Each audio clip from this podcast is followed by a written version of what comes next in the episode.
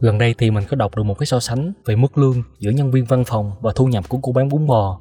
Cụ thể thì bạn này bảo là bạn ấy tốt nghiệp đại học và đang làm văn phòng với mức lương là 8 triệu một tháng. Còn cô bán bún bò thì không cần học đại học luôn. Giờ mỗi tháng cô lãi được tận 24 triệu, tức là gấp 3 lần lương của bạn.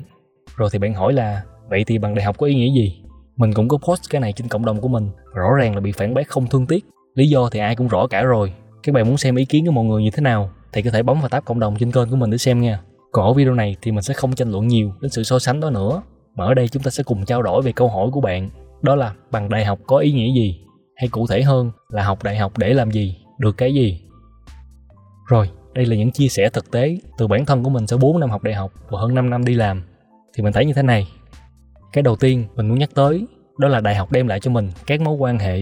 Đồng ý là mối quan hệ thì bên ngoài xã hội cũng có thể tạo được, chứ không nhất thiết phải vào đại học nhưng mà sẽ rất khó có một môi trường nào mà tạo dựng được các mạng lưới mối quan hệ gắn bó, thân thiết và bền chặt như ở đại học. Nào là những đứa bạn bè chí cốt đến từ mọi miền tổ quốc, cùng chia sẻ cái chăn, cái áo, những ngày còn ở chung phòng ký túc xá, ăn ở ngủ nghỉ cùng nhau, cùng trải qua những năm tháng khó khăn. Đầu tháng thì đi picnic, cuối tháng thì ăn mì tôm. Rồi những bạn cùng lớp, cùng nhau teamwork, học nhóm, làm bài tập chung, cùng đứng thuyết trình, đóng kịch trên giảng đường, cùng nhau đi phượt khắp chốn, từ nội thành đến ngoại thành. Rồi thì mấy đứa hoạt động chung với câu lạc bộ, đến từ nhiều ngành, nhiều khoa khác nhau của trường cùng nhau tổ chức đủ mọi chương trình, cùng nhau đi gây quỹ, cùng nhau làm tình nguyện, cùng đi đến những vùng sâu, vùng xa, ngủ lại mấy đêm liền trong chiến dịch xuân tình nguyện. Rồi còn rất rất nhiều những mối quan hệ khác kết duyên từ cái cuộc thi ở trường. Giờ thì sau hơn 5 năm đi làm, thì nhóm bạn bè của mình, nhiều đứa đã lên level quản lý, có đứa mới nhảy sang ngành khác làm lại từ đầu, có đứa thì bỏ việc ra là startup, có đứa thì làm trong các MNC tập đoàn đa quốc gia, có đứa làm cho công ty Việt Nam đầu ngành, cũng có đứa làm trong các công ty gia đình, các SME tức là các doanh nghiệp vừa và nhỏ nói chung thì đủ mọi loại hình công ty, đủ mọi ngành nghề. Những mối quan hệ này đến bây giờ thì mình vẫn còn giữ được, dù có rơi rụng một số ít. Hiện nay thì dù đứa nào cũng bận nhưng vẫn thường xuyên nhắn tin, cà phê, nhậu nhẹt. Mấy đợt mình nghỉ việc chuyển công ty thì lúc nào cũng có đứa support, giới thiệu cho việc làm mới. Kiểu là bên phòng tao đang tuyển nè và làm chung không? Khách hàng của tao đang tìm người đưa cv đi tao nộp cho. Thằng bạn tao mới ra startup, đang tìm đồng đội, muốn lên tàu chung không? Và rất rất nhiều những recommend khác nữa ngược lại, thì mỗi khi mình có cơ hội hay ho, thì đều chia sẻ lại cho tụi nó. Thực tế là khi có nhu cầu, nhà tuyển dụng luôn tìm cái nguồn quen biết, giới thiệu trước, vì đây mới là nguồn đáng tin cậy và dễ check thông tin, và đôi khi còn là nguồn miễn phí nữa. Vì các bạn biết là khi đăng tin tuyển dụng lên các trang tìm việc, hoặc là nhờ các đơn vị headhunter tức là các công ty chuyên về tìm kiếm và giới thiệu ứng viên, thì nhà tuyển dụng sẽ tốn rất nhiều tiền, đặc biệt là các vị trí high level, thì chi phí càng cao. Nên nguồn quen biết luôn là nguồn ưu tiên hàng đầu. Và đó chính là sức mạnh của mối quan hệ rồi cái thứ hai mà đại học mang lại cho mình, đó là một nền tảng kiến thức vững chắc. Cũng đồng ý luôn là kiến thức có thể học ở bất cứ nơi đâu, đặc biệt ở thời đại công nghệ thế này thì có thể lướt internet để tự học bất cứ thứ gì. Tuy nhiên, một cái rất hay ở đại học, đó là kiến thức được hệ thống hóa một cách cực kỳ khoa học. Chúng ta sẽ từng bước từng bước nạp vào những kiến thức cần thiết cho công việc sau này.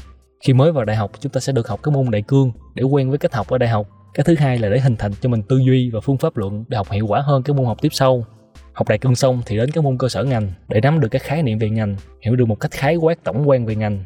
Sau khi nắm được phần này thì rồi mới bắt đầu được học các môn chuyên ngành để nắm được chi tiết, đào sâu vào từng mảng kiến thức trong ngành, thực hành các lý thuyết được học về ngành, rồi học các tình huống thực tế trong công việc và cách xử lý. Rồi thì sau đó là đi thực tập, trải nghiệm công việc thực tế, rồi cuối cùng là làm báo cáo và tốt nghiệp. Từng giai đoạn trong chương trình học ở đại học sẽ xây nên một nền tảng kiến thức rất là vững chãi với nền tảng này, khi đi làm thì mình cảm thấy là công việc thực tế rất gần gũi, quen thuộc và không tốn quá nhiều thời gian để làm quen.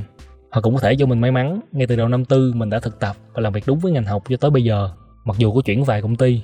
Và thật ra thì dù bạn không làm đúng với ngành mình được học, thì với nền tảng kiến thức và tư duy được rèn luyện ở đại học, bạn vẫn có thể nạp được những kiến thức mới rất là nhanh thôi. Các bạn có thể xem thêm video về vấn đề làm trái ngành trên kênh của mình nha. Rồi cái thứ ba mình nhận được từ môi trường đại học, đó là các kỹ năng mềm ở đại học không chỉ có hoạt động dạy và học như đa số các trường cấp 3 hiện nay, mà ở đây một phần không thể thiếu là các hoạt động đội nhóm câu lạc bộ như mình có đề cập ở phần trên và trong rất nhiều video khác trên kênh. Các hoạt động này ngoài việc tạo được cái mối quan hệ thì nó còn giúp mình cải thiện rất nhiều kỹ năng từ teamwork, cách tương tác, phối hợp, làm việc với đồng đội trong những dự án, chương trình, đến kỹ năng giao tiếp, lên kế hoạch, xử lý vấn đề như mỗi lần họp nhóm, lên plan cho các hoạt động gây quỹ, rồi xử lý khi có mâu thuẫn trong ý kiến giữa các thành viên, rồi có lần còn gây quỹ thất bại nữa. Phải họp bàn để chuyển nhanh sang kế hoạch B để còn kịp tiến độ chương trình. Và còn rất nhiều những kỹ năng khác. Mình đã có video nói về vấn đề này rồi. Các bạn xem ở phần mô tả nha. Cái cuối cùng mình muốn nhắc tới đó là cơ hội việc làm. Hẳn rồi lướt một số tin tuyển dụng các bạn sẽ thấy hầu hết các công việc tốt đều yêu cầu trình độ được thể hiện qua tấm bằng đại học. Ví dụ ở đây chuyên viên phân tích đầu tư yêu cầu là phải tốt nghiệp đại học trở lên ngành đầu tư tài chính kinh tế hay là internal audit tốt nghiệp đại học về kế toán, kiểm toán hay là chuyên viên tuyển dụng, tốt nghiệp đại học ngành nhân sự, quản trị kinh doanh và còn rất nhiều công việc khác đều yêu cầu tốt nghiệp đại học. Bạn phải cầm trong tay tấm bằng đại học thì mới đủ điều kiện để được nhận vào cái công việc này. Đó là cái thứ nhất. Cái thứ hai, đó là career path, con đường sự nghiệp, cơ hội thăng tiến và cùng với đó là tăng thu nhập.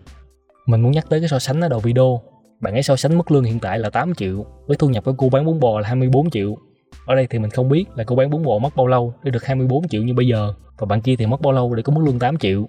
Nhưng có một sự thật là từ mức 24 triệu như bây giờ, cô bún bò muốn lên 30 triệu, 40 triệu hay 50 triệu thì không phải dễ. Trừ khi cô ấy mở rộng quy mô lên thêm vài chi nhánh bành trướng ra khỏi địa phương. Nhưng kinh doanh mà đâu phải muốn mở rộng là mở rộng. Biết bao nhiêu thứ phải tính toán rủi ro phải chấp nhận biết bao nhiêu mà nói. Bữa bán được bữa thất bát ai mà đoán được ha? Còn cái ông văn phòng này thì khác. Với tấm bằng đại học hiện tại được 8 triệu một tháng nhưng sau một năm 2 năm kinh nghiệm tăng dần dần lên. Để kiếm được 24 triệu một tháng không khó. Rồi ông làm càng ngày càng lên tay ngày càng giỏi rồi học thêm dâm ba cái chứng chỉ để hỗ trợ cho công việc. Lương ông tăng vọt lên 50 triệu 60 triệu. Thậm chí là khi ông lên cái vị trí high level, thì lương có thể tính theo đơn vị trăm triệu. Cái đáng nói là đây là mức cố định. Ông không cần quan tâm nay mưa gió thế nào, không quan tâm bán ế hay bán đắt. Tới cuối tháng ông cứ bỏ túi cuộc tiền lương, điều điều tháng nào cũng vậy.